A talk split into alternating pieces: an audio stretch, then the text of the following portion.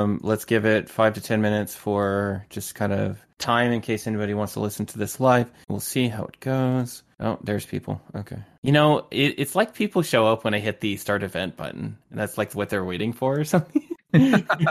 That's like, oh, that's it. Oh, we're starting. Wild. Okay. Yeah, that's weird. Um, yeah, super cool. So I'm going to give uh, everyone a few minutes. I'm going to give about five minutes for people to just uh, come in. Um, it looks like everybody abandoned us in short order.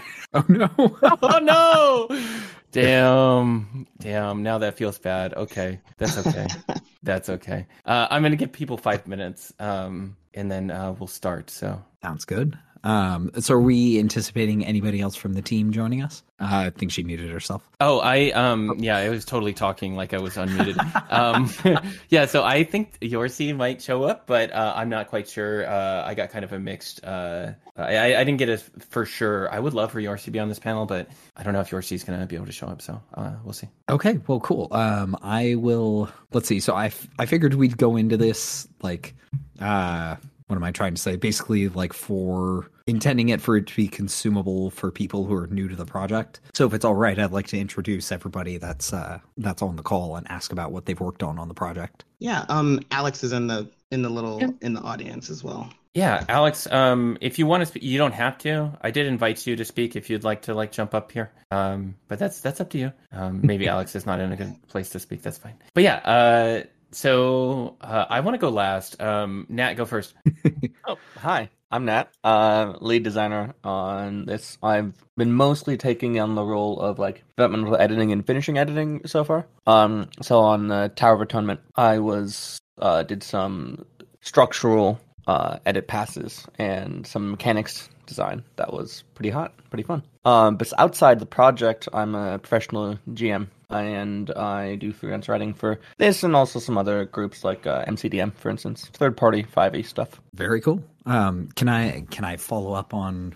Let's see. You mentioned some mechanics design. So, having dug through the uh, the Tower of Atonement, can you give us some more details on what you worked on specifically? Yeah. So, um, to give kind of a structural start to what that adventure looked like. Um, V J and Friday took the first pass at it, did the rough design, put a lot of ideas down. And for me, it was the stat blocks and the layer actions uh, primarily that I applied uh, some coats of paint to. And, you know, sure, you know, like, this thing was a good idea, but we need to reword it to actually have, make it work in the game. This is cool, but maybe this needs a mobility option because high-level play player characters can do a lot of crap. um, these D Cs need to be adjusted. How about this idea? You know, I, I a lot of me went into those stat blocks, uh, although the initial design was primarily V J. All right. Well, that's really cool. Um, yeah, I think the layer actions specifically, like, those have a lot of interesting ideas in there. They feel very thematically appropriate for the creatures. And yeah, it's clear that you've put some thought into, like, the monster design here on how this is going to interact with high-level players. How are you going to keep them busy? Um, there's a lot of stuff in here that encourages, like, clever thinking and careful movement and things like that. Like, none yeah. none of the monsters in Tower of Atonement are going to be, you know, a, a run-up and kick it in the shins until it falls over situation. Yeah, and um, I, as a personal G M, I have a lot of more experience than the average G M learning Tier three and Tier four play. It's something that was one of my strengths. So when I, I bring that to high-level monster design uh, on the regular, there's lots of things I can point out. Like, that's a wonderful idea, but this monster does nothing. You know? And uh, that's not specifically talking about what we started with for these designs, but more for just, like, a lot of monster design in general. At high level, I find a lot of designers don't really know what to do with the high-level monster designs. Yeah, I can definitely see that being a problem. Um, like, five E isn't notorious for the monsters being super interesting all the time. And even at high levels, you do have those things like, oh, it's C R twelve and its only action is multi-attack. Yeah, on the flip yeah. side, e- even if the monsters are interesting, the average G M is often not great at driving those higher tier monsters. So being somebody who actually specializes mm. in that and knows what makes that combat interesting, I think that could add a, value, a lot of value to a project like this. Yeah. Absolutely. But should we continue through introducing the rest of the, our crew? Uh, V J, why don't you tell us what you worked on? Uh, yeah, hi, uh, everybody. My name's V J. Um, I worked on I also worked on the Tower of Atonement uh, with Friday, and I did the, the the initial pass on the monster design for our uh, actual B B E G, Ashlyn, which was a fun little time.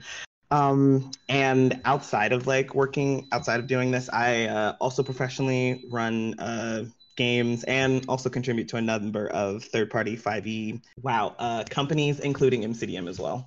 Uh, but yeah, just had like a had like a really I had a really great time with Tower of Atonement. Especially, it feels like it has a lot of um, it feels like it has a lot of Catholic guilt in it in some places, which was which I'm I'm not actually Catholic. Um, I'm I'm Baptist or was, so it's not my brand of Chris, Christian guilt. But it was fun to like do some Christian guilt stuff that I didn't have to then unpack later on, like, oh man, I should think about this as a as a Catholic because I am not. But the oh, but like Nat was saying, there was a lot of um, there was a lot of high level design that went into making the stat blocks, making sure they work. And Nat did have to come in at a bunch of places and just point out for me. It was like, oh yeah, yeah, yeah, these need these need tweaking, sorry, tweaking here and there. But overall, the the design of the adventure and the actual stat blocks was a pretty fun time. Yeah, I, I sat down with uh, V J um, when we were initially conceiving of this adventure, and we were talking about it and kind of figuring out what we wanted to do. And like, we were like, okay, so we have this,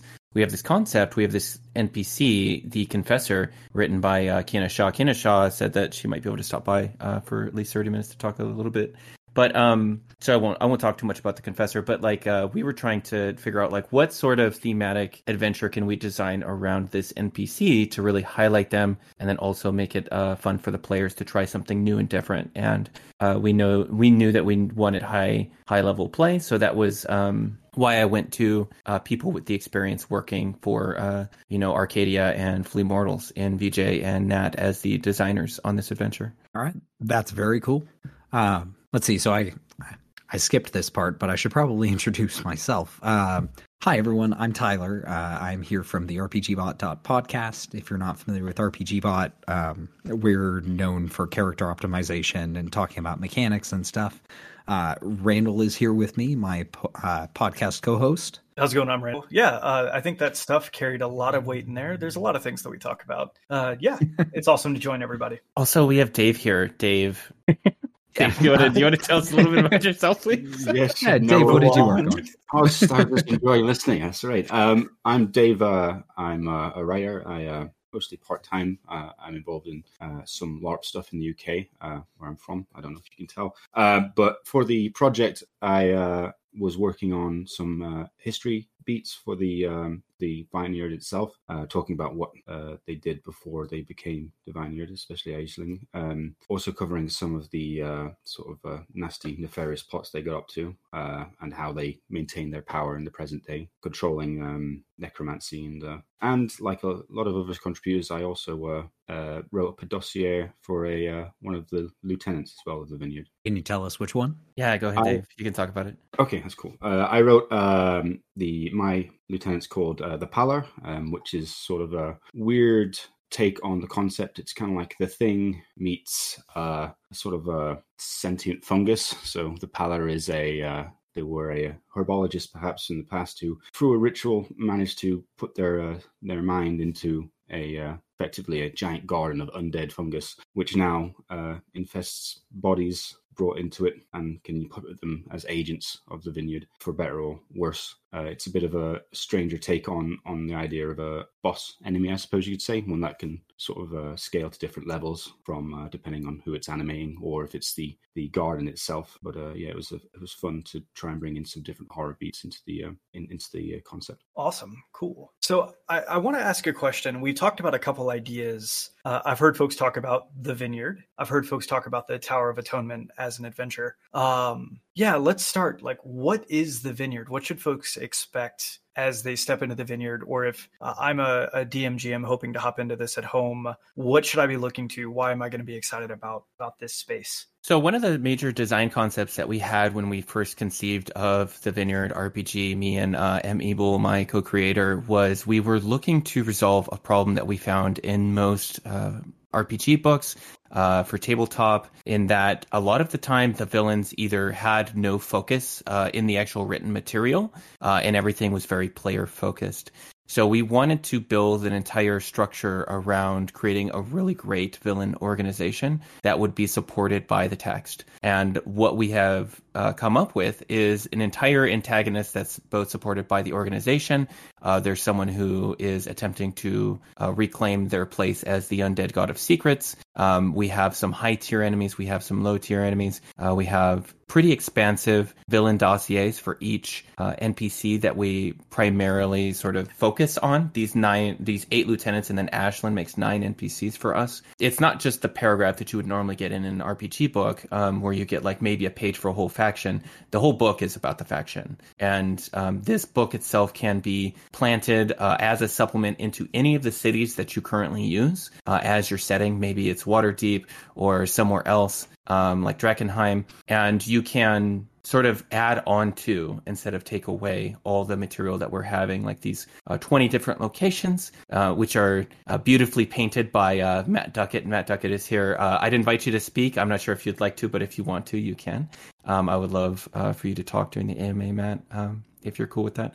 But uh, yeah, the the whole the whole uh, reason that we were building this book was to provide more engaging villains for people, and uh, yeah. That's awesome. So I, I'll be honest, it sounds like that's as rewarding for the dungeon master as it is for the players at the table. Uh, hearing a lot of folks here are professional G Ms by day. Uh, yeah, how how on point is that? Yeah, so um, it is meant to be uh, something that you can just sort of pick up. And then if you, for whatever reason, your party takes a left turn, you have material within the book that you can directly like lift from the book and use right away. That's also why we've partnered with Describe, so that you have so much material that's ready for you on hand. We're going to have passages of box text from Describe to uh, either use as plot seeds or uh, interactions, conversations, magic items, narrative descriptions, all All of that's really going to be available for you in the book. And in addition to that, you can go super deep or you can go um, very shallow. So the shallow take is like you open the book, you use it immediately, and it's going to be available to you to use in a convincing way, in a way that's going to be fun for you, because if you glance over the narrative box text once or twice before you read it, it's going to do you enough justice to uh, still recreate that horror experience for you. Also, Kienna Shaw's here if we want to talk about The Confessor. Hello, Kienna. Yeah, Kienna, tell us all about The Confessor. uh, yeah, so I guess uh, you could say I'm one of the writers for The Vineyard, uh, and I had the pleasure of creating one of the lieutenants, uh, specifically the Confessor. Um, she was featured in the preview adventure. Um, she is, um, as I like to say, every single thing about religious oppression and puritanical society stuffed into one terrible, terrible person, uh, who also uh, apparently people love her a lot, um, which has been very fun for me to experience as someone who wrote someone who is irredeemably a bad person. I was like, yeah. I love her. Kienna, Kienna, it's been nothing but adoration for The Confessor. Uh, like, ev- like everyone, I've ran the, the Confessor confrontation seven times now, and everybody's like, I really like The Confessor. And I'm just like, okay, well, I guess everybody's into Dommy Mommy, so... Yeah. I mean, the basic thing that I had about her was wh- who is a villain that is doing things that is terrible, but does it because of, um, as if we have seen in a lot of uh, religious oppression, because they feel like they have a sense of savior, uh, a savior complex, right? They have this the sense that they are doing something that is right, um, but they are willing to do anything to get there. Um, and the levels of hypocrisy and the levels of violence, that's all kind of couched in this gentleness, this like idea of, I I, I describe her as like the shepherd uh, that is willing to, to manipulate and to conversate and to torture and to do everything to purify uh, the vineyard. And I think it's something that echoes for a lot of people. Um, the idea that someone can come in thinking that they have good intentions for you, but uh, ultimately has their own self-interest in mind. So yeah, she was a very fun and interesting character to write. And, um, you know, people, uh, the rest of the team has done an amazing job uh, with her and taking her uh, into, you know, the mechanics uh, and taking her into this adventure. Um, and I'm glad that it's, it's resonating with people. think a lot of that came through super clearly on the uh, in the first encounter in the Tower of Atonement. Like, you enter the tower and the tower's dark and spooky, and then the Confessor arrives, and uh, the what's the word I'm looking for? The uh, the text lines that are provided in the adventure, box the box text. Yes, um, I I'm not used to box text also including like examples of speech for N P Cs, which uh, great idea by the way. Um, yeah, like that conveys the character very well, and um, Ken, I think it hits on the points you you mentioned, the the hypocrisy, the savior complex, all of that. Um, and it feels very clearly like the Confessor wants something from you. They want you to confess your secrets, and they're speaking to you very gently and trying to be very nice. And also, you're in a dark room full of torture implements, so you know there there's some threat there. Yeah, and the thing is, she doesn't see it as a as a violence to use these things. She uses, she sees it as like, this is just another form of oh trying to create salvation. Um, and I'll, uh, what was really great about having the opportunity to write that kind of box text stuff um, was to emphasize that this is a villain um, who isn't going to just immediately be like, Mwahaha, these are my evil plans for all the things that I will do to you. Like, she genuinely wants to have a conversation with the people that she is she is with, but it's always with that underlying self-motivation of, how do I purify you? How do I bring you into the fold? Not necessarily because she thinks she wants power, but at the end of the day, that is what it is.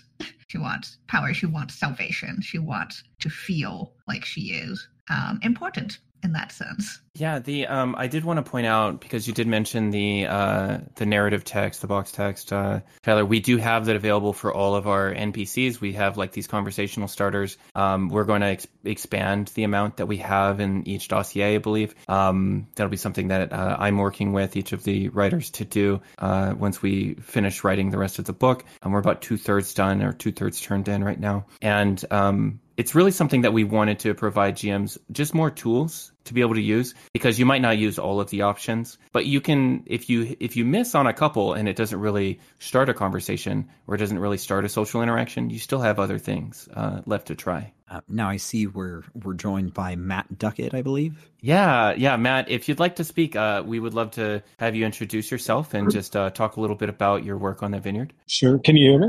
Am I coming through? Okay. I'm I'm not at home right now, so I'm trying to find a quiet place to mm-hmm. to talk. I was just at a cafe doing some work. Um, but yeah, basically, I'm I'm a freelance illustrator, and that's kind of what I'm doing here. Uh, so far, I've done um, the Hilltop District Castle. I've done the an image for the Roxbow. I've just done a, a couple of really exciting locations, and I just just keep waiting for the next briefs to come in, because there's just so much to illustrate. Uh, now, I haven't gotten to see a ton of the art yet. Like, I've seen the art of the Confessor, I've seen the art of the Siren, I've seen the art of Her Majesty. Um, I, Friday, have you shared any of the art of like the the setting or anything like that publicly yet? Um, yeah, I well, I haven't. Um, so I'm going to do that right now for the people that are here. And if you're just listening, I suppose, then you can just go to our Kickstarter, because by the time you listen to this, you uh, will see it. Um, but right now, I'm gonna I'm gonna pull up uh, some of Matt's work first, uh, since Matt's here. Uh, let me pull up. I'm going to pull up Hilltop first, uh, and then I'll share my screen. And Hilltop is the uh, affluent um, affluent district within the city that you can add, and it's uh, sort of a place where you can uh, meet people that are well removed from these sort of hardships that are imposed in the rest of the city. The way that we've written some of the districts is that it's uh, really structured like an oligarchy, uh, and that is really represented by the individuals uh, within Hilltop itself. Let's see. Uh, now, if I can give just a, a super brief visual description of what we're looking at. So it's this uh, beautiful, ostentatious house, like on a cliffside. Uh, there's a waterfall right in front of it. There's birds flying around. It's sunny. It's nice. This looks like it could be like a vacation home or like a noble's estate or something cool like that. Um, so yeah, that definitely feels removed. The Confessor, like that feels like a very different tone. Yeah, different parts of that town, yeah. Yeah. It, if, if I lived in a place that really sucked to live in and I had to look up at that every single day, I feel like I'd probably be building a bit of resentment as well. Yeah, absolutely. Yeah. Um, Matt, did you want to talk about uh, sort of your uh, what you had figured out and discussed with the art director, Elaine Ho, about uh, what uh, you both had come to agreement, how this was going to look and everything like that? If you want to speak to that, if you're in like a position to. Sure. Yeah. Um, I guess the the underlying principle is that it had to look, you know, classical painting. Um, we wanted to use those kind of color schemes, really warm, kind of rich yellows.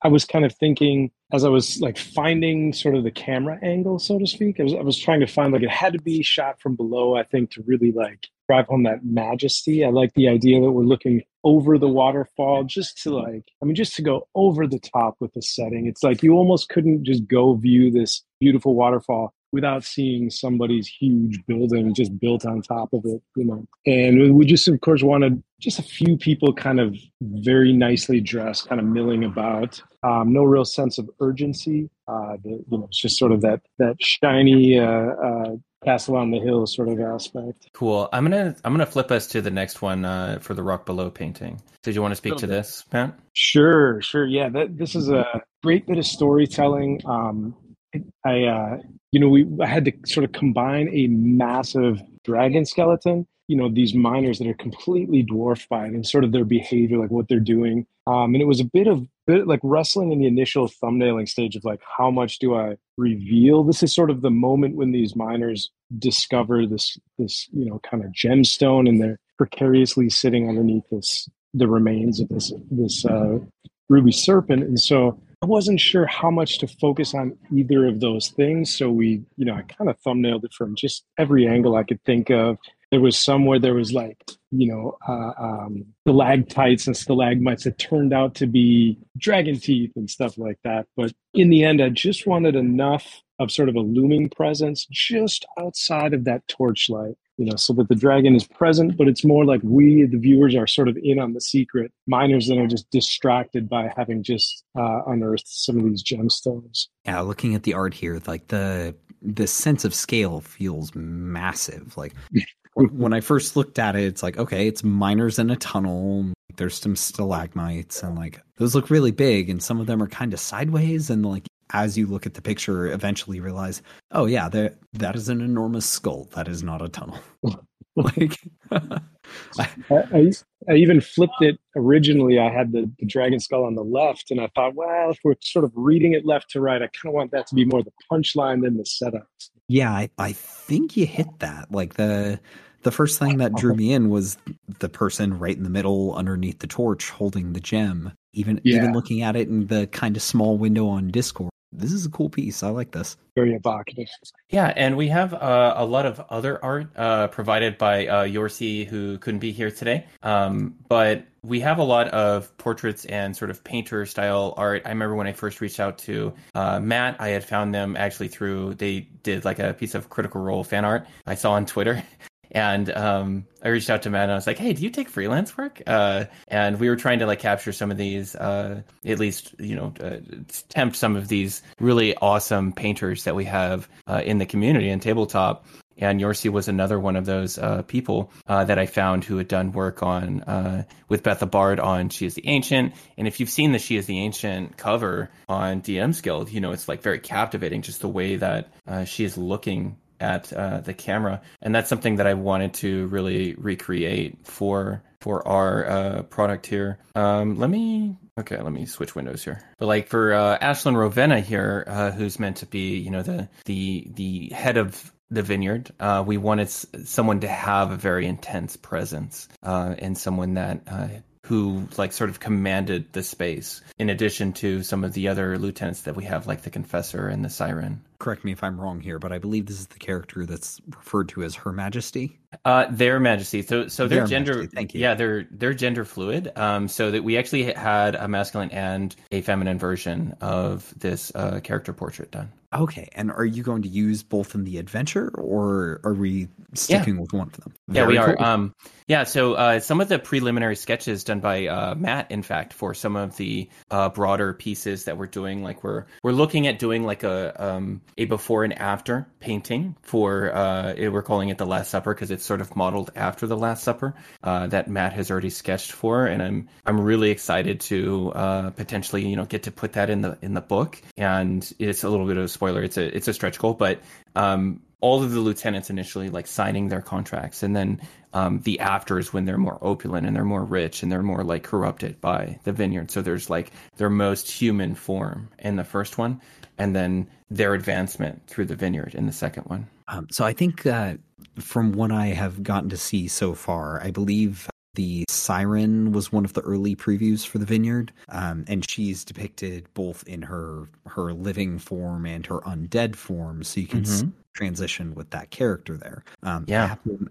I have to imagine the transition for the other lieutenants similar. Um, for some of them, yeah. So the Siren is one of those that we wanted. Um, this was uh, back before I had the wonderfully illustrious and incredibly uh, great at everything uh, Elaine Ho do, doing our art direction. So I was just kind of uh, fixated on, well, who do I want? Because um, this was this is a character written by Sarah Madsen, and I was thinking, who who would I like to represent this sort of character? So I came with like a um, a rough uh, character uh, like sort of inspiration little mood board, and we found a uh, uh, a plus size model that we based the sire, uh, the Siren on. And uh, yeah, we kind of went from there, and Elaine sort of like brought that home and sort of, uh, you know, made sure that the Siren was uh, looking as uh, beautiful and as ghastly as we wanted her to look in her two forms. Terrifying. I don't know. Looks like a friend. Well, one of them does. Listen, looks dateable is, is the real statement here. I mean, you know, I mean, she's. Doesn't look like she's a bottom, I would say. You know what I mean? Like. So, Friday, you mentioned that you've run the Confessor scenario, I think you said seven times now? Yeah, yeah. So how has that gone so far? You mentioned that people like the Confessor. Like, are people usually choosing to fight her? Or are people usually playing along? Like, how's that playing out so far? People come in, and initially, like, the whole encounter with the Confessor is really meant to be more of a social encounter. Um, I am, as I've run it, I've kind of forced the combat encounter at the end uh, with the N P C, but you have um, the choice to do that or not um, as the G M, and how Roos reacts, because uh, Roos is the one that's summoned to the Tower of Atonement, and if Uh, you choose to like not engage the party or whatever and just run them through the rest of the tower, that's a perfectly acceptable option as well if the party really would be against fighting um, the Confessor, and you know that as a G M. So um, I do it because I need to playtest it, so they have to fight the Confessor.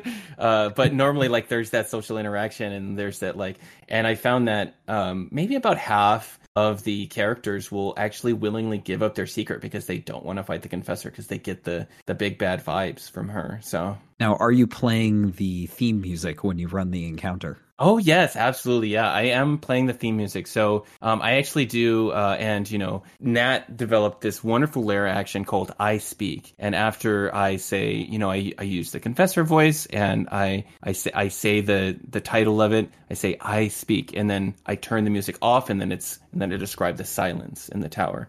So there's a lot of stuff that I found that um, I'm really excited about uh, integrating music and ambience and things like that into the whole Vineyard experience for people to really enjoy. To add just a small clarification, I didn't design that layer action whole cloth, but when I came to it, it was just a normal silence spell, and I added that the Confessor could still like act and speak through it and still be heard. V J in that. Yeah, being able being able to speak through it really adds to the arrogance. Yeah, I think that yeah. I think that captures it pretty nicely. Like adds to the the arrogance, the savior complex. Like I I am clearly more important than you people. Yeah, yeah I really I, I just really wanted to like uplift that that being added to it, Nat, because I went back and saw it, and it was just like, man, that was that is such a great idea, because the I like I, I feel like I might have had the thread there, but I didn't follow it down the line far enough. Like I was like, okay, like just kind of like the silence kind of situation. Like I could imagine a religious figure that is that arrogant and just telling everybody to shut the hell up and them having to listen, but that extra thread of it, mm. of allowing her to speak as well through all of it, just pulled the whole thing together. You know, that yeah. was actually something that partially came from ser- serendipitous, partially came from playtest, actually. Well, there was this lovely confluence moment where I was going over some of the editing, and I was looking at more modern um, layer action write-ups, and realized that now, when they do them, they give the layer actions names when they used to not. So I'm going through and naming the layer actions, and Friday at the same time happens to be running a playtest. And Friday's like, wait, we made her auto-attack a spell, but her layer action makes silence, so she can't auto-attack when she layer actions, which is why we playtest, you know, finding out things like that. That's exactly what we're trying to hope for. And it was just perfect confluence, but like, oh, I know exactly what this should be called. I know exactly what this should do.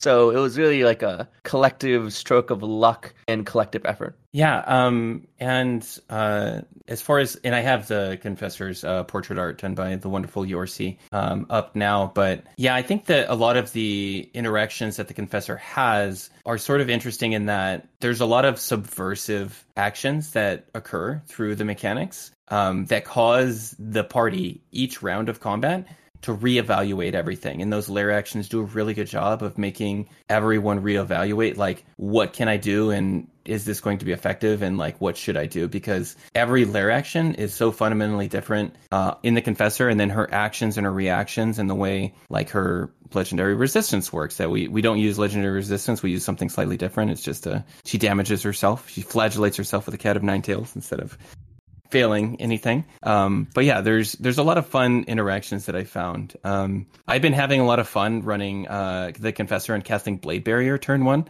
and uh, just wa- walking up to people and uh, just waiting for them to, you know, have forcing them to enter the Blade Barrier in a lot of cases, um, and, and get that damage. And it's like, it. I just did that to the last party I ran today, and I basically just like crippled their whole party in the first turn. But I mean, like, there's a lot of nasty stuff, and the like, there's a lot of interesting interactions with the spells and the reactions that uh, uh, the team has created here, the designers. So um, I, it's a very fun stat block to run. My my favorite dirty little trick is um, it's a little unassuming. It's easy for a miss. If a G, it's easy for a G M to miss. Unfortunately, is you use a layer action, not a layer action, use a legendary action to cast the at will spell Dissonant Whispers, and then when they run away, that lets her opportunity attack with a spell using Divine Providence. So it's like legendary action, Dissonant Whispers, run away. There's a, and the mythic actions are also. Um...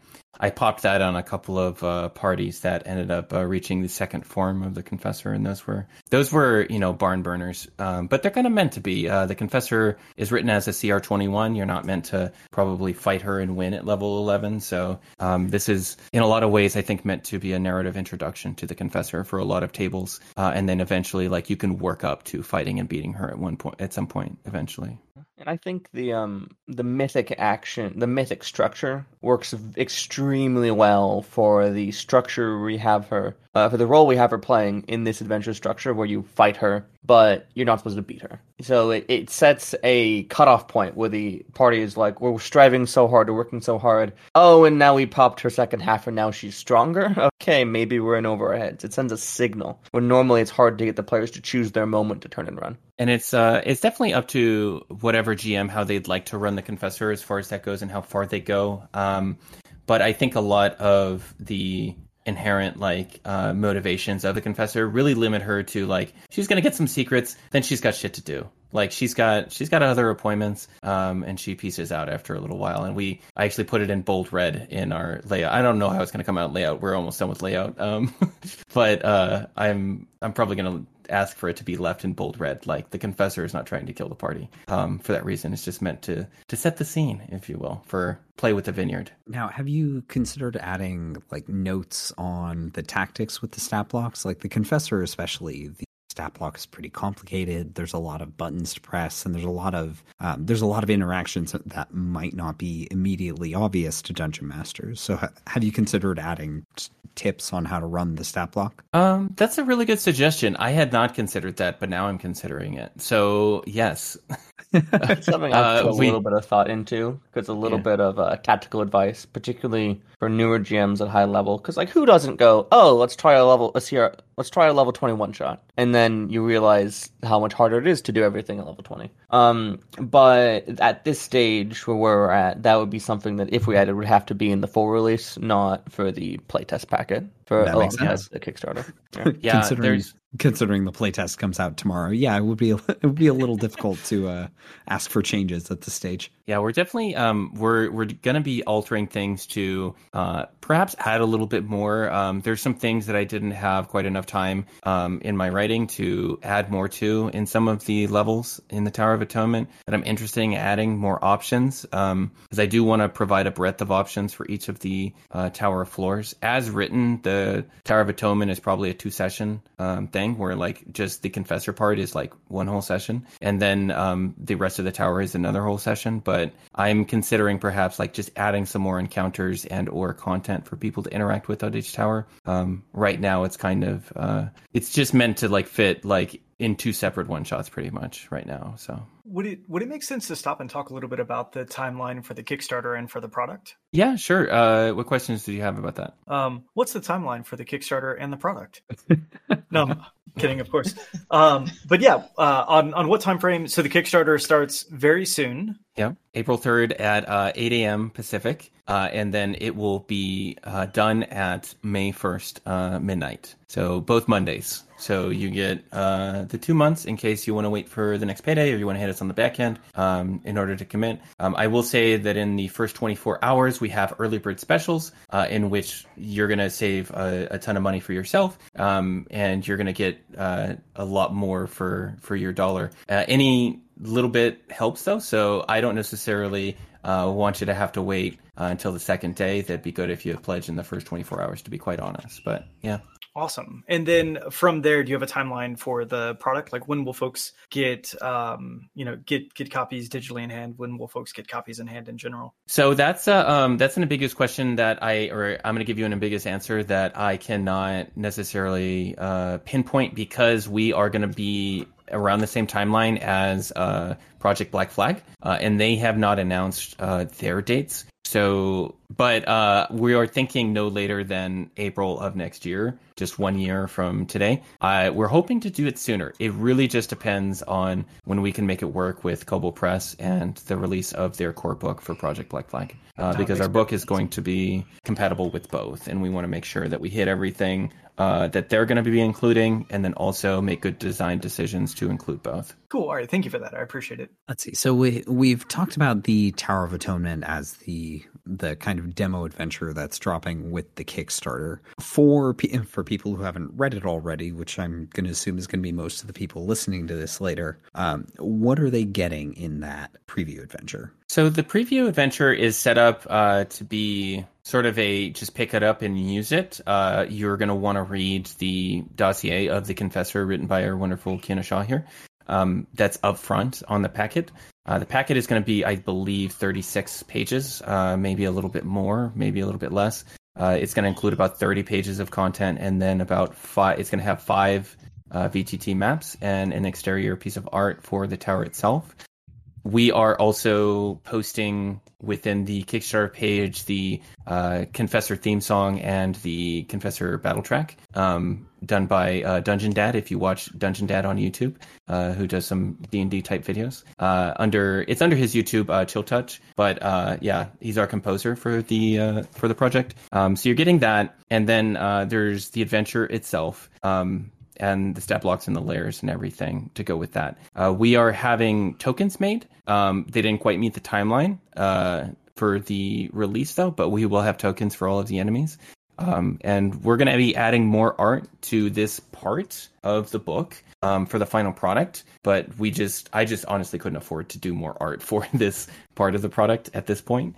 Um, and uh, one more thing. Also, sorry, my power died. So if I sound way worse now, I'm sorry. I'm on phone now. Um, hey, there's also two magic items, just to toss it out there. The two magic items, they're pretty cool. Ooh, um, I can talk about those a little bit. Uh, yeah, no, so uh, Friday, if you, if you, can I, are we planning on potentially doing more as a stretch goal? Um, I, I think, yeah, I mean, that's, that's, uh, I think that's, yeah, I think I'm I'm open to, like, more stuff. Uh, I just, it really just depends on where we end up, so maybe. Then maybe is my official answer. Okay, maybe the answer is the one. Um, yeah, no, so when, uh, so in the conceptual, in, in when we were conceptualizing the uh, the Guardian of Greed, which was a lot of fun, I love, uh, all I could think about when making it was, um, the lyric, at least, you know, you know, when you get, when you, that part in Aladdin, when they get into like the, the, the genie, not the genie's hoard, inside of that, the huge mountain of like gold and, and treasure and whatnot. And I was like, man, that is such a fun, like wild scene to look on. Like, I remember looking at it as a kid and was just like, my eyes bugging out and just like, wow, that's a lot of stuff. And just imagining the players having the same reaction. We were trying to figure out, how do we entice the players into like taking things and whatnot. And I'm a, I'm a, when it, when it comes to like enticing players to do things, I'm a big fan of like, at least in my home games where I know my players a little bit better, uh, just putting these very individualized things. They're like, oh, I know that you want like, your greatest wish in the world is to find this like little powerful little Nothic eye or something. So I'm just going to dangle this in front of your face as much as possible. Um, and so in designing these two things, it was like, okay, there are a lot of like magic items that are kind of, um, what's the word? They're useful for regardless of what class you're in.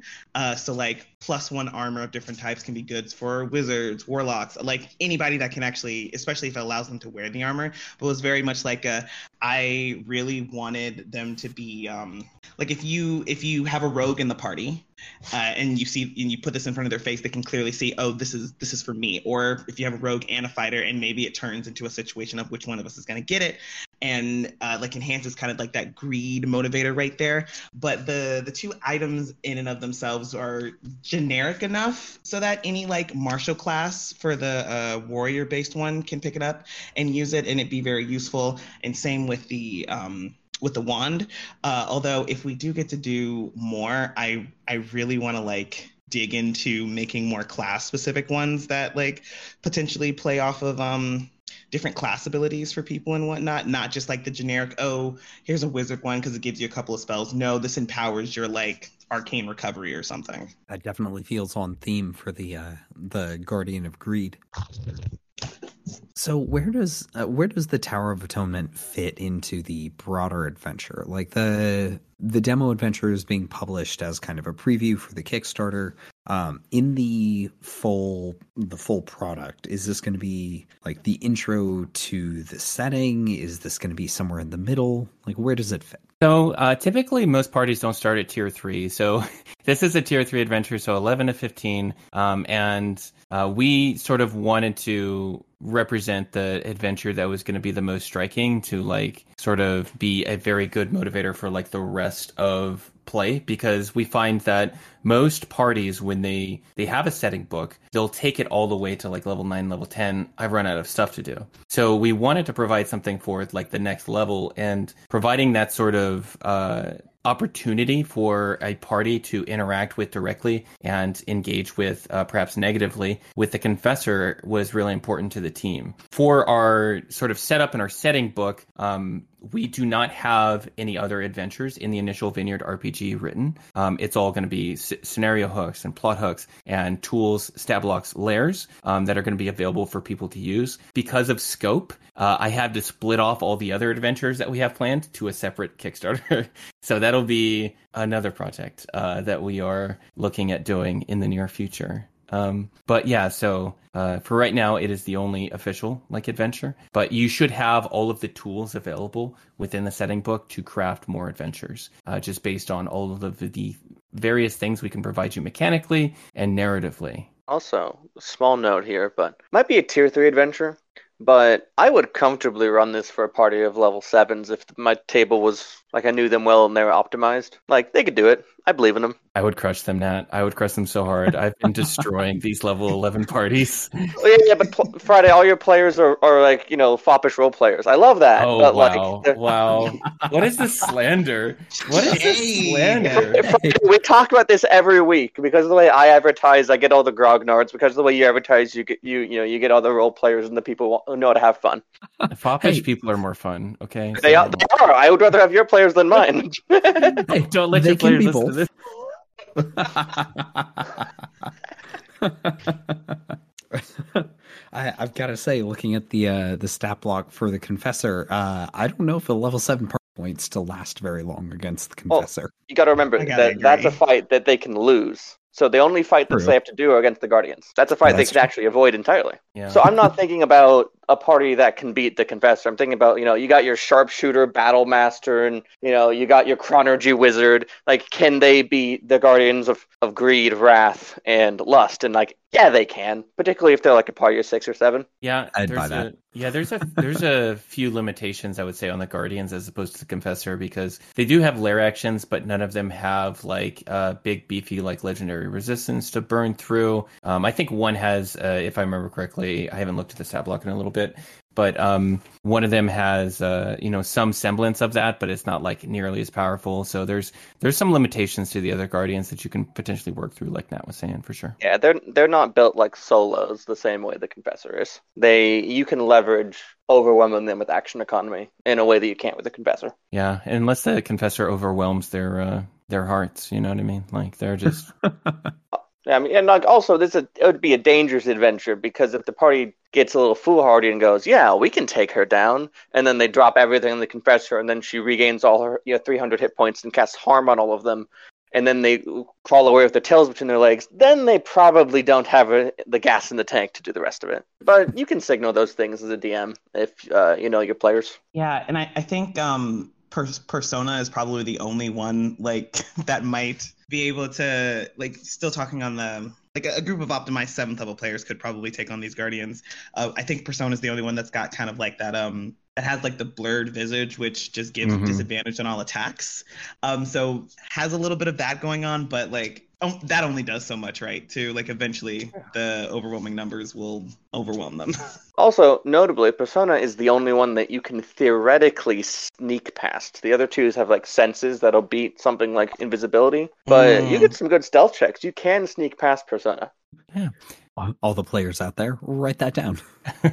um, oh no, um, we've been rumbled. uh, you've exposed us. Um, so I did want to uh, bring Dave back in uh, and just formulate a question to sort of help answer as well about forming campaigns. And one of the things that me and Dave worked on uh, was the history of the Vineyard, and sort of including these uh, events and these rumor charts and these... Uh, it's a storied history with the Vineyard, and you only have to include so much, some of which you can create a campaign out of. Um, if, Dave, you want to talk about a couple of the uh, the plot the plot seeds that you have written for us? Sure, yeah. Um, it was interesting because you were talking about, you know, like the, the ability to just lift stuff out of the book, uh, for the book to be useful for any level of like uh, sort of user involvement. Um, and that was a big challenge when... Um, I was asked to write some of the, the sort of the history of the, the Vineyard. It's like, oh yeah, I can do lots of big background text. I can write paragraphs and paragraphs that will go at the start of the book, which players will probably just skip past. But no, I was the, the brief I got given was you got to give every page, every paragraph needs to be something that can be used on its own.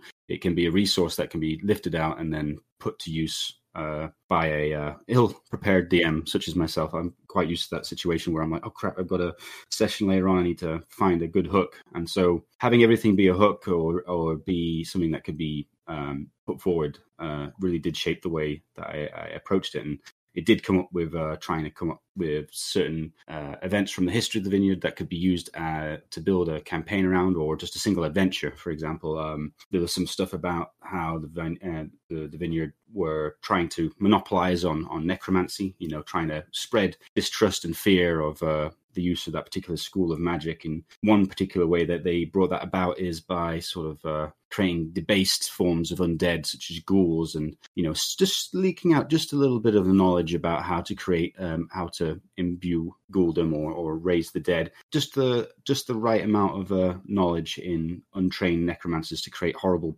outbreaks and plagues of these uh, flesh-eating uh, monstrosities that would obviously strike fear into the, the hearts of the people in the lower levels of the city who would have to deal with them. And then who comes out of the shadows uh, with the solution to the whole problem? Uh, the Vineyard, of course. And, you know, these these sort of uh, patterns done in such a way as to be accessible to, you know, a start, beginning and end, can be lifted out of just the history and then placed into the hands of the D M and, and used to sort of drive a... Uh... Now, have any of you tried using characters from the Vineyard in... like a published campaign or something, um, since the since the villains are built to be used, uh, independent of the Vineyard itself. Like, uh, yeah, have you dropped it into another game? I have. Um, I've used uh, The Siren for one-shots. Great for that. Um, the dossiers actually kind of function as one-shots if you want them to, or uh, a larger campaign. So everything within the dossier, which is anywhere from like five to ten pages, depending on which one you're looking at, um, will have these sort of central tension ideas and these situation hooks. And for uh, The Siren in particular, uh, some of their hooks are revolving around the fact that they're a collector for the Vineyard.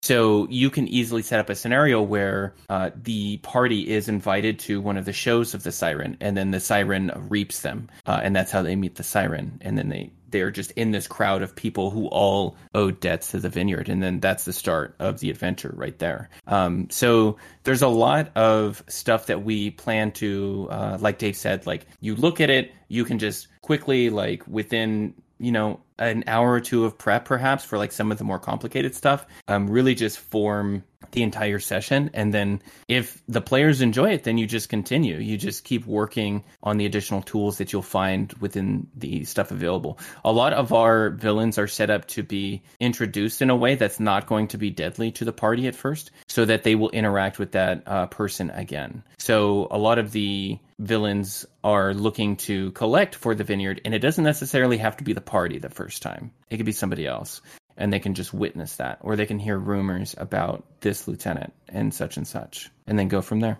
Um, so I've put them, I've put them in my game, but not in a place where the players have run into them yet. Um, I, I run this uh, Curse of Strahd slash She is the Ancient meets Spelljammer campaign, and like the like the actual B B G that they're going to have to d- get you know get rid of at some point to get out of this Spelljammer domain of dread. Um, it's just kind of playing with uh, her food and just kind of hanging out, and there are other powers growing stronger in this domain that she like knows exists. But she's like, I don't really care, you know, kind of on that apathy level of things that the players will soon, quote unquote, soon get to interact with like all of the Vineyard people.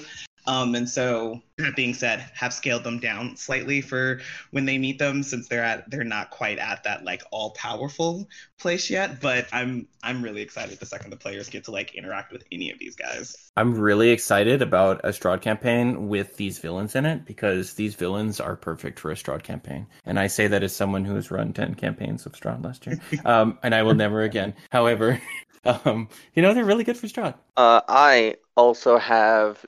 Use I pulled one of the Guardian stat blocks because I had a, you know, millionaire capitalist Guardian agreed too perfect not to do a little play testing in with. But that was, that was just a small little cameo. Could you say that again? Because uh, you just cut out for all of the information in that sense. Sorry, uh, things are hairy on this end. I should probably stop trying to talk. Um, but I, I took the Guardian of Greed in for to guard the horde of my uh, you know billionaire capitalist villain in one of my campaigns, and you know it gave us a little bit of playtesting fun. It was nice. Couldn't really resist. So we we've talked about a bunch of the lieutenants. We've talked about the Siren, the Confessor. Are we allowed to know the names of the other, or are those being kept hush hush? Um, yeah, I think it's okay uh, to know. Let me, um, and some of these are might change. I'm uh, not at liberty to say some of them because they're still being uh, developed. But let me let me pull it up real quick because I didn't. I foolishly did not have it open. Uh, here we go. So we have uh, Ashlyn, the Confessor. We have the Solicitor General. The Solicitor General is on our cover art. You'll see it's the right. It's the person as you're looking at it on the far right, uh, to the left of Ashlyn. Um, that cover art, I guess I'll share right here. Uh, let me share screen real quick while I'm talking about this. Boop, boop, boop. And you'll see the cover art on the Kickstarter page for those listening. Yeah, we have the uh, we have the Confessor here um, on the left, and then we have Ashlyn Ravenna, and then we have the Solicitor General. The Solicitor General is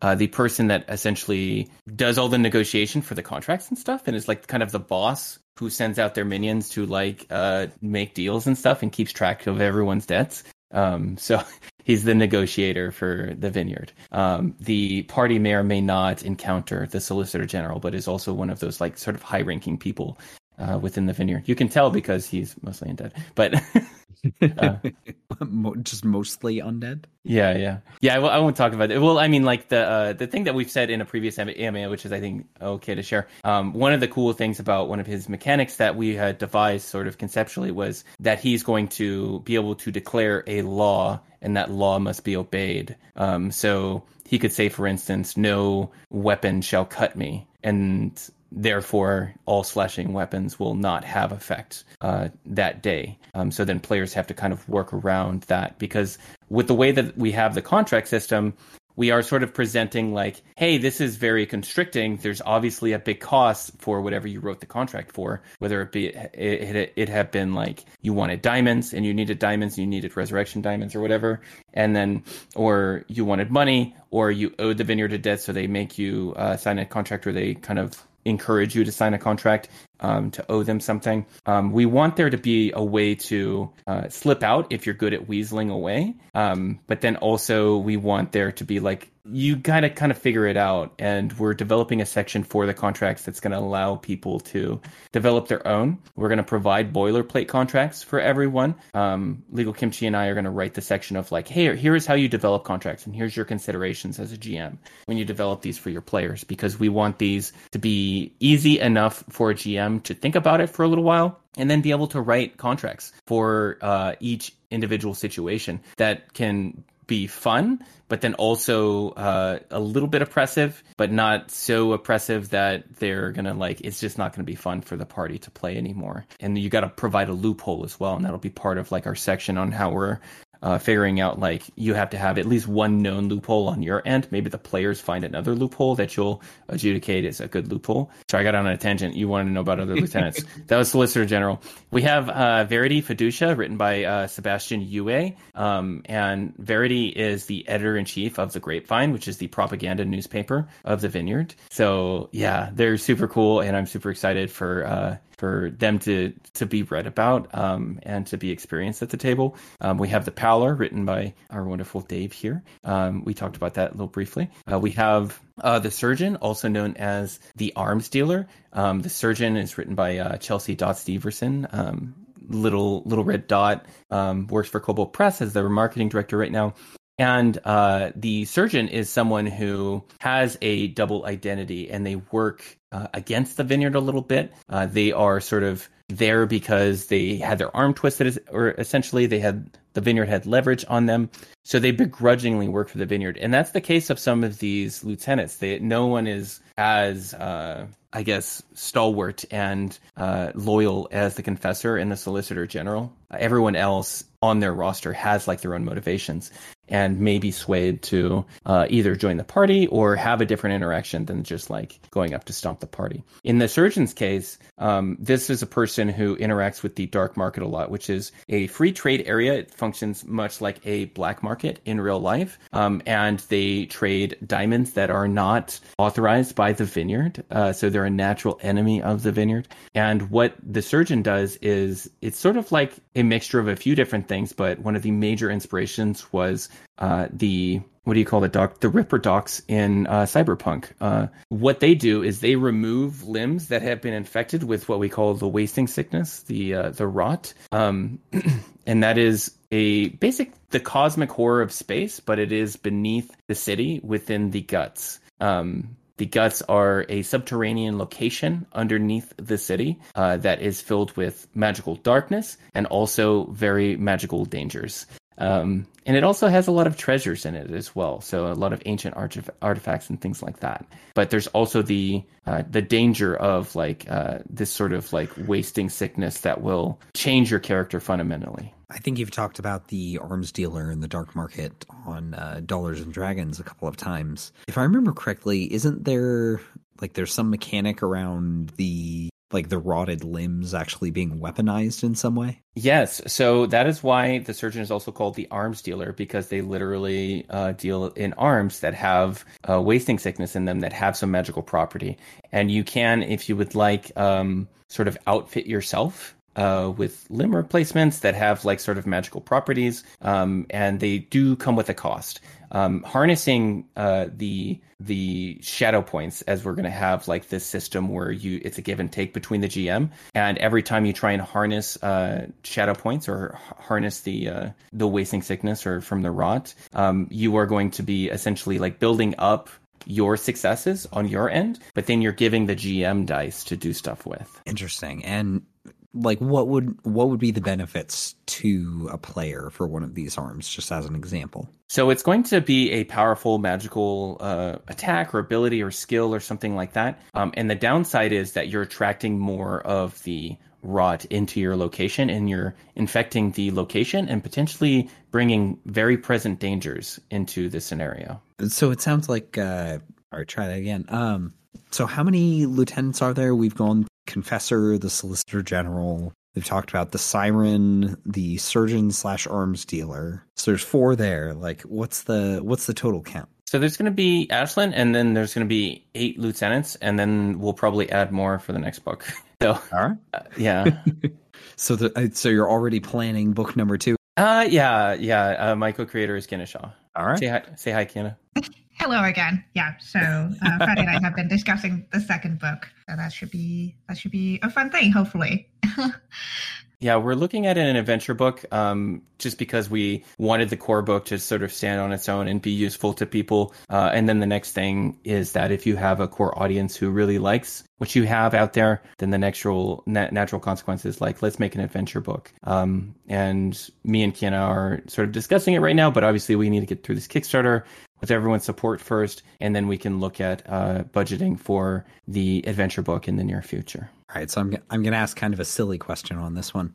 So we the book is called The Vineyard. The organization is called The Vineyard. Is there an is there an actual vineyard? Like, and, any um, winemaking in here? What's up? Um, no. Uh, some of actually some of the um some of the interesting magical items and other things written by uh, Megan Garner uh, of Describe, uh, our partner for some of our narrative text that we're going to be adding to the book, actually does involve wine. Uh, but I won't spoil that. You can go to describe dot com and look at the Vineyard collection to see that. Um, but uh, yeah, so there is officially no vineyard. The vineyard itself is sort of, um, I'm not sure what you would call that. Isn't it an allegory? They harvest people. Uh, now, do they call themselves the Vineyard? That's how they're okay. known, yeah.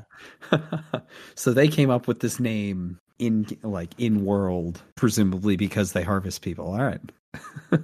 So uh, we've kind of danced around it a little bit. What can you tell us about? I got a pause from you, Tyler. You cut off there. Uh, so we've danced around this one a little bit, but what can you tell us about Her Majesty? So Ashlyn uh, Ravenna is something that I started thinking about um, right when I was like about to come out, I think, to be quite honest. And uh, I was thinking about, um, you know, what's the most trans character that I could play, and or I could, you know, play. I was the G M. This was from my setting. So I was interested in um, succubus and incubus lore. So Ashlyn Ravenna is someone that evolved uh, in the guts. Um, the magical darkness, and had encountered a bunch of people, uh, mostly wizards, who were seeking lichdom. And a lot of them were beginning to trade their secrets with Ashlyn Ravenna. And after a certain amount of time, because of the uh, amount of secrets that she was gathering, uh, or they were gathering as a succubus and an incubus, um, they ended up sort of coalescing into the new...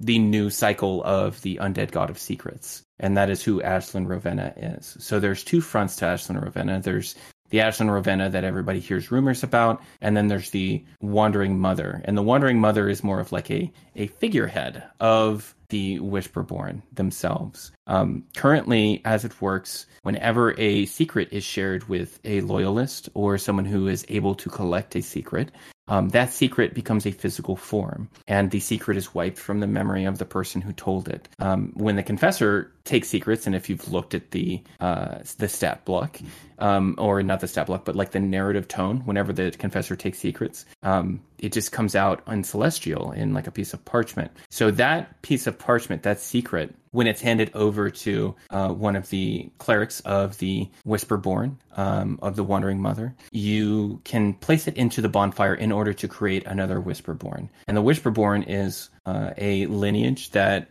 you can play. It'll be a player option. Um, and that's what uh, the Confessor is. You'll see that uh, she has the flame in the center of her chest, just like Whisperborn do. So tell us a little bit more about the Whisperborn. So they're a, they're a new lineage. They're born from secrets. How does that, how does that affect them as a creature? Like you're, you're born from a secret. Do you know the secret? Can you use the secret in any way? Yeah, so um, the secret itself is basically the life force that sort of tethers together the Whisperborn. This was actually written by Kienna Shaw, who had to just uh, step out, but like the Whisperborn were also conceived by um, Kienna Shaw, so shout out to Kienna. But um, basically, if the secret is ever spoken out loud and it no longer becomes a secret, then that Whisperborn is unraveled. Um, and we're looking at some player options for Resurrection and how there's just going to be maybe an additional step for Whisperborn in that re- in that regard, because it would be kind of um, perhaps just a little unfun if like we just erased your character on accident at a table or something like that. But I think that's a fun element of the mechanics that we can sort of embrace about secrets, in that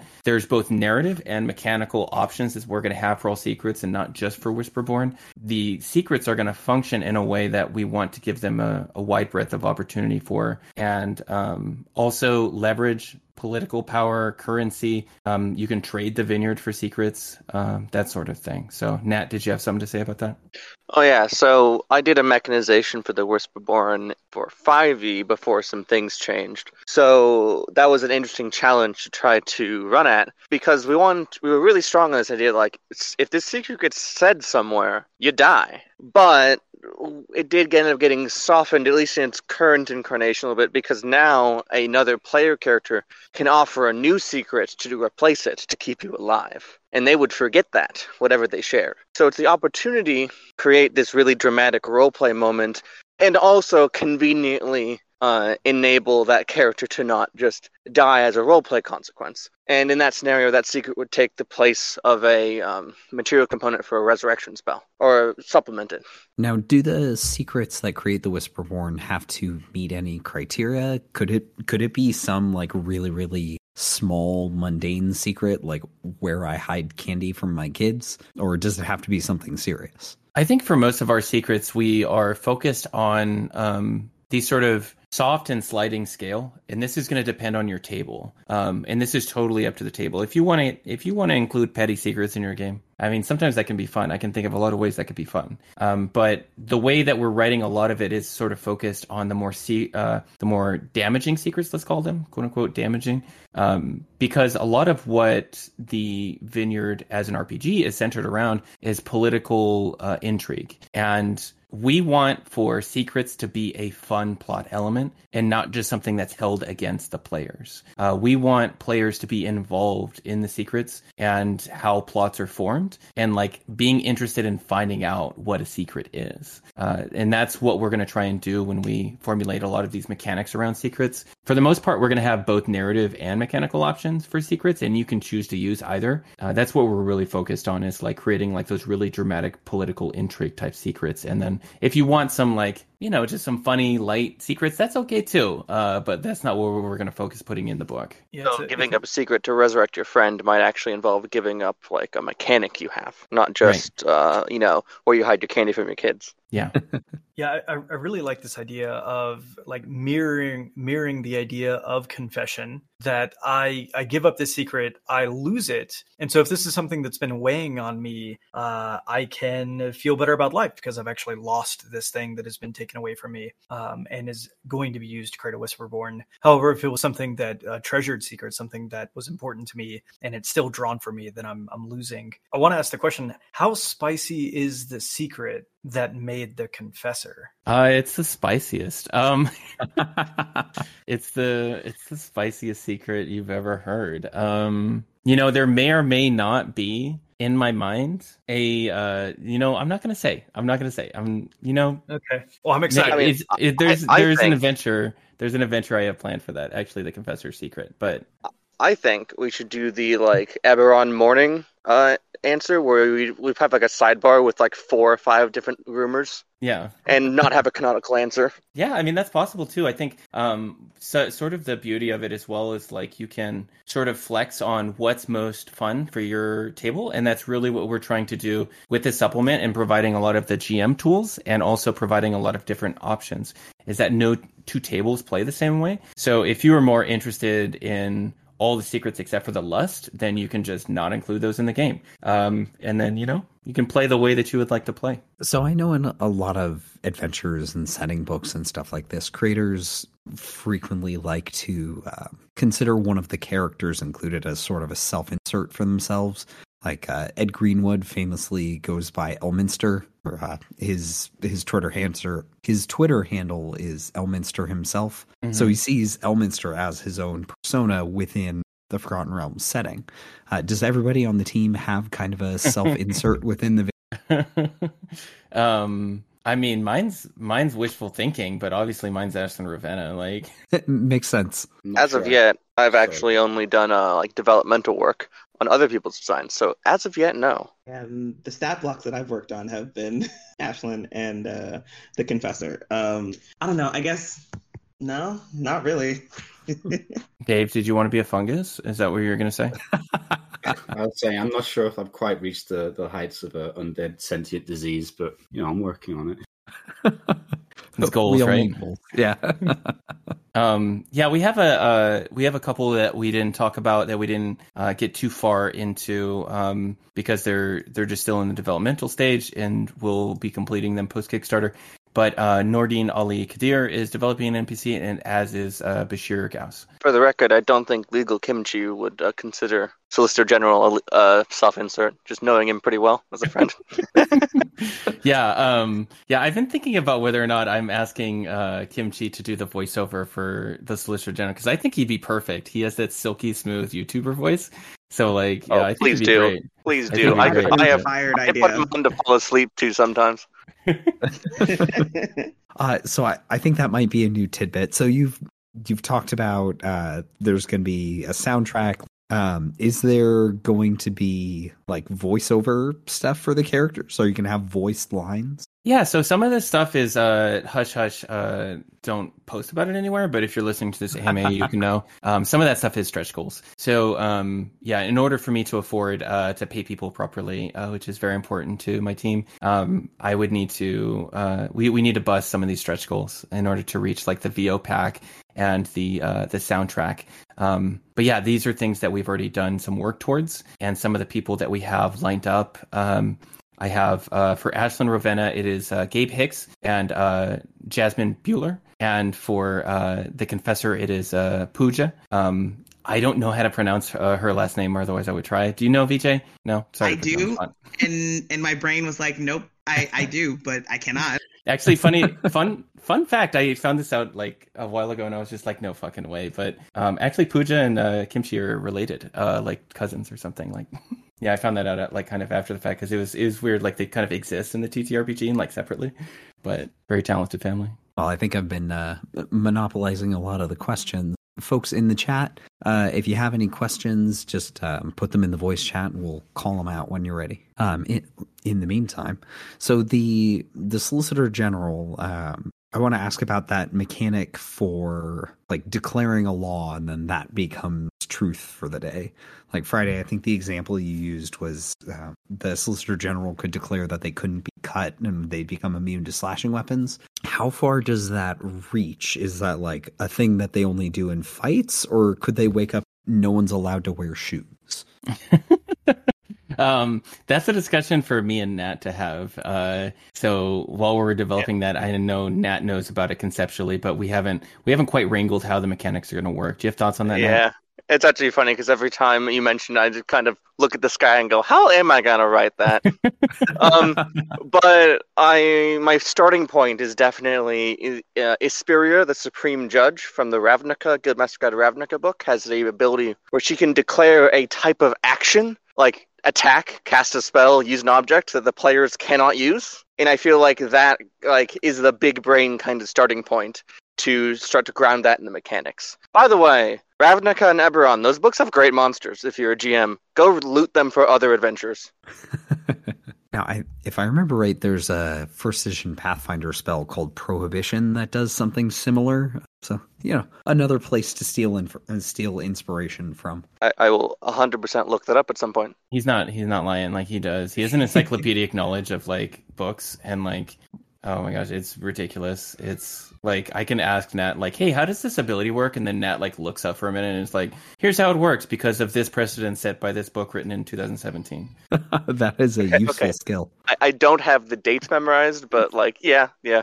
I'm the I'm the kind of G M where, like, if a player is trying to look at their character sheet for what their bonus is on their attack roll, I'll just tell them because it's already lodged itself into my brain. It's eerie. It's really eerie. It's frightening. So I know a bunch of people on the team are also professional dungeon masters. Um, I asked earlier if people had used characters from the Vineyard in uh, in other games. Um, are people are people looking forward to future games and seeing like, oh, I could use this character here? Does anybody already have plans for something they could do with this? Um, for sure, I'm running Vineyard campaigns. Um, kind of as we get a little bit further into development, probably I'll start opening up a campaign or two for just Vineyard specific setting. Um, within the probably starting in May after we get done with the Kickstarter, I'm going to start doing that. Um, and part of that is also for my writing so that I can start to finish some of the writing for the for this book. Yeah, I definitely plan to integrate it. I think it there's a lot of opportunity for people to integrate this into a Waterdeep campaign, especially. I think Waterdeep's almost perfect for this in any other big city. I think at Barrist, uh, I tend to throw whatever monster I'm working look, I'm working on at my players in my pro games. Like I um. I wrote uh, all the elementals for M C D M's Flee Mortals, which is coming out soon, and almost every single one of those, my uh, my particularly for some reason, my Sunday night Storm King's Thunder group has just fought because it's like, oh, I need an encounter. Oh, I'll use my Blazecaster. Oh, I need an encounter. Ooh, the Iron Starwart would be fun to try out. I just get excited to try the stuff I write. It's it's I know, and uh, people tend to like it. So so I've been. I've been following some excellent advice that I got from a uh, really famous and uh, highly ranked pro D M about uh, building your audience and then having people go wherever you go. Um, and that has, I'm, I'm talking about Friday in case anybody can't pick that up. Um, and that's been working out really well for me. I've gotten a bunch of people interested in playing in the homebrew setting I've been working on, and that I wish was a lot more done than it actually is. But as soon as I got brought onto the project, I was like, yep, this is getting dropped somewhere. This is going to be a whole little section of a whole big like political intrigue, kingmaker, all that kind of uh, adventure thing. So I I am looking forward to, forward to this being done because while it's not going to be a Vineyard specific campaign, it is going to be a part of that like um, uh, nation changing, world shifting kind of political intrigue game one of these days. Well, isn't that just the beautiful thing about T T R P Gs as a like a medium? Is, you know, everybody can take their own version of it, and these are all just stories we're telling out at a campfire. You know, and we they they can all coexist, and they can all clash in every single way, and it's all great. Yeah, I um absolutely. A lot of these are meant to like be plug and play. They're meant to be modular in that way. So for sure, if you see locations or mechanics or uh, N P Cs that you would like to use, these are really meant to stand alone. Um, and wherever you put them, uh, you can get enough from them. Even the setting itself is written as a nondescript city, and I say nondescript in the way that it doesn't even have a name, so that every reference is just the city within the book, and there's no name given to it, so that this thing can be modular to put in, into any existing campaign. And I think that's I think that's time for us, isn't it, Tyler? Uh, it seems to be just about. That was a, that was a lot of questions. Thank you for thank you for doing this. Thank you to uh, everybody on the team uh, who who showed up for this. I'm sorry that it's one thirty and. Uh, in England, Dave. It's all right. It's great just to hear how things are going and stuff.